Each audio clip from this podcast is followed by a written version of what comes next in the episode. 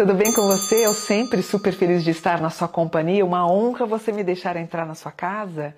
Gratidão. Aproveita e se inscreve no canal. O canal cresce porque você está me ajudando a crescer.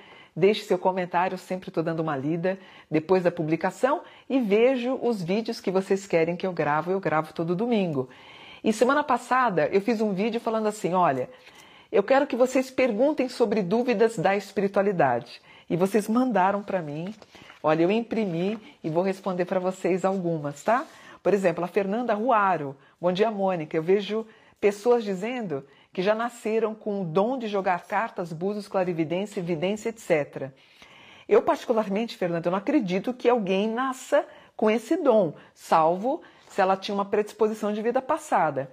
No meu caso, que eu amo cartas, eu adoro os búzios, tenho clarividência, um pouquinho de evidência, na minha opinião, Fernanda, eu acho que você vai se familiarizando, simpatizando com o tema e vai aprendendo. Eu mesma eu digo nos meus cursos, né? Eu não acredito, eu, eu não acredito, não é que eu não acredito em dom, eu acredito na vontade de aprender. Se eu vim de uma outra vida com uma tendência a jogar o búzio, eu aprendi bastante lendo os livros, né? Ó, então ela pergunta se através dos estudos que a gente consegue se aprimorar, concordo. E a minha pergunta é: qual é a diferença de nascer predestinado com um dom, saber sobre ele, sem ao menos abrir um livro? Eu não acredito. Eu acho que todo. É que ninguém fala. Mas muita gente que se diz jogador de tarô ou de búzios tem seus livros no quarto, na minha opinião. E eu acho que quanto mais conhecimento você tem, mais relevância, mais conhecimento. Eu mesma lancei há duas semanas atrás o livro do Tarô dos Orixás e o Jogo de Búzios, é uma técnica que eu jogo e eu informo para a pessoa como é que ela vai fazer essa leitura. Portanto, eu acredito mais na vontade de aprender, tá bom? Alexandra, será, como é que fala o nome dela? Da, da, da Wax, parece? Não sei. Alexandra, Alexandra. Bom dia, Mônica. Eu sou sua fã, eu acredito muito no seu trabalho. Eu acabei dando ao meu filho o nome de Anjo depois que li seu livro quando estava grávida dele. E quando eu vi esse vídeo, eu não poderia deixar de te perguntar: quais são os sintomas espirituais e físicos que sentimos quando recebemos de alguém uma energia ruim? E o que, que a gente pode fazer para se proteger? Eu gosto muito de usar a palavra momentum ou quando eu sinto algo negativo perto de mim, eu na minha cabeça eu fico em constância, inconstância, inconstância, para afastar aquele padrão negativo, caso eu sinta essa energia negativa. Mas não tem jeito, né, Alexandra? Eu acho que é legal, que é importante, é, é, é, com mais proteção, né? Por exemplo, quando você faz a sua oração ao anjo, todo dia quando eu acordo eu faço a minha oração, peço proteção para os meus entes queridos, aí sim, é legal porque ele vai te proporcionar um aumento e uma expansão da tua aura. Você fazendo as orações, tomando os seus banhos energéticos, né? Acreditando em algo superior, não tem como alguém tentar entrar no teu campo áurico. Você vai estar sempre protegido, tá bom? Meus sonhos. Boa tarde, Mônica. Minha dúvida é sobre a relação dos sonhos e a espiritualidade. Eu tenho muitos sonhos com significados que acontece às vezes na vida real, ou mesmo uh, aquela repete de novo. Eu tive muito e sempre que posso faço pequenos vídeos em meu canal. Mas qual seria a relação espiritual dos sonhos com a realidade? Uh, meus sonhos, deixa eu te falar. A gente acredita que quando nós dormimos, nós adormecemos, o nosso espírito, a nossa alma, que está ligada a um cordão de prata, ela se desloca dessa, dessa esfera, ela vai para um outro plano e consegue contatar pessoas, é, é, vivenciar situações, visitar países, locais, visitar parentes, amigos.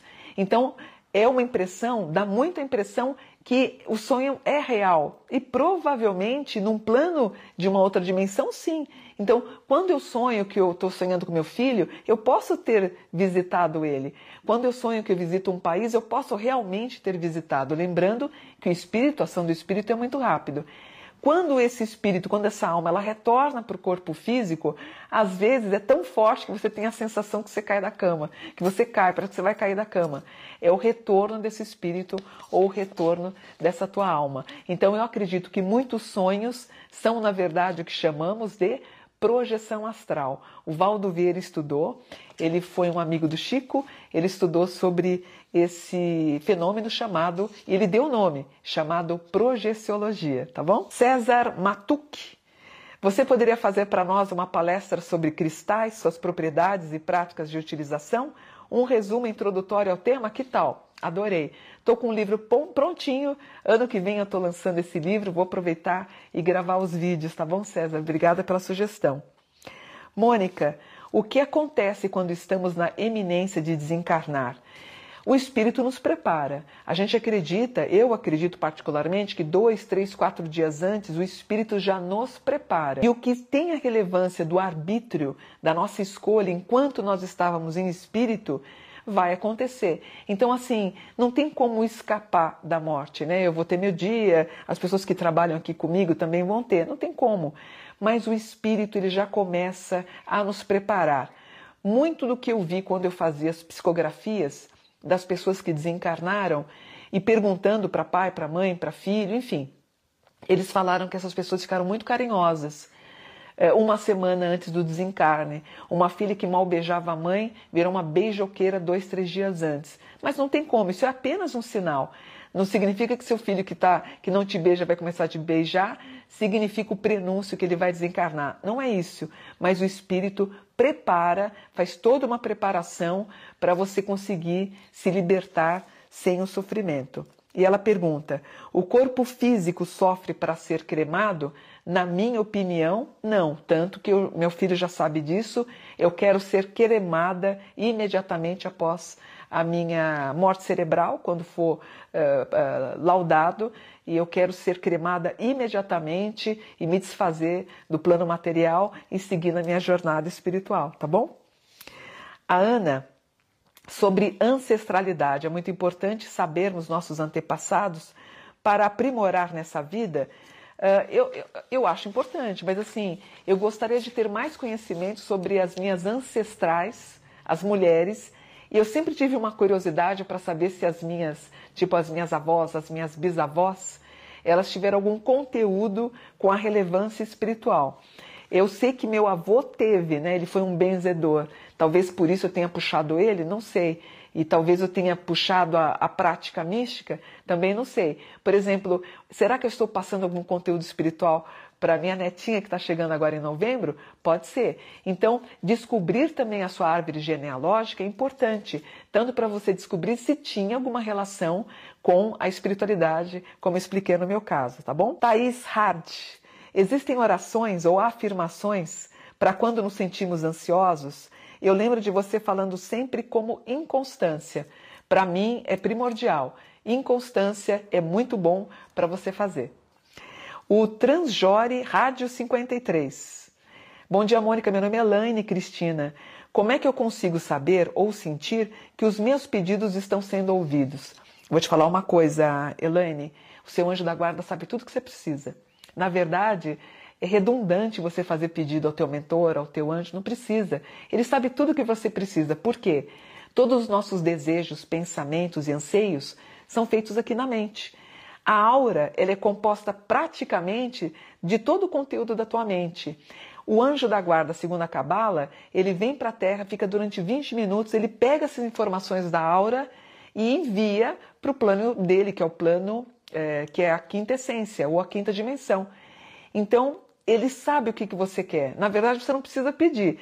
Claro que reforçar o pedido sempre ajuda. Isso vai fazer com que você fortifique a sua aura. Lembrando que os anjos, mentores, não interferem no seu livre arbítrio. E acontecendo o que você pediu, significa que eles tiveram autorização para te ajudar, tá bom? E por último, a Sofia, o nome da minha neta que vai chegar, Sofia Costa. Eu gostaria de entender melhor o que, que é karma pois eu sinto que eu estou fechando um, aqui, aqui no, fechando um, talvez um ciclo. Gratidão infinita pela sua bondade. Namastê, gratidão. Sofia, karma significa ação. Portanto, é muito errado quando alguém fala assim: ai, meu marido é um karma da minha vida. Está errado. Karma é viver, karma é ação. Todo mundo está, por exemplo, eu estou aqui gravando, é uma ação karmática da minha vida. Meu filho está na minha frente gravando, é um karma, é um karma bom. Quando a gente vive um karma bom, significa que a gente transmutou esse karma e transformou em um dharma. Uma casa gostosa que não briga, uma casa que não tem discussão, ela saiu do karma para o dharma. Então ele consegue transmutar as ações para ações mais positivas, tá bom? Espero que vocês tenham gostado das explicações das respostas. Depois a gente vai gravar um outro vídeo semana que vem, completando então as outras perguntas. Namastê, gratidão por um dia de luz.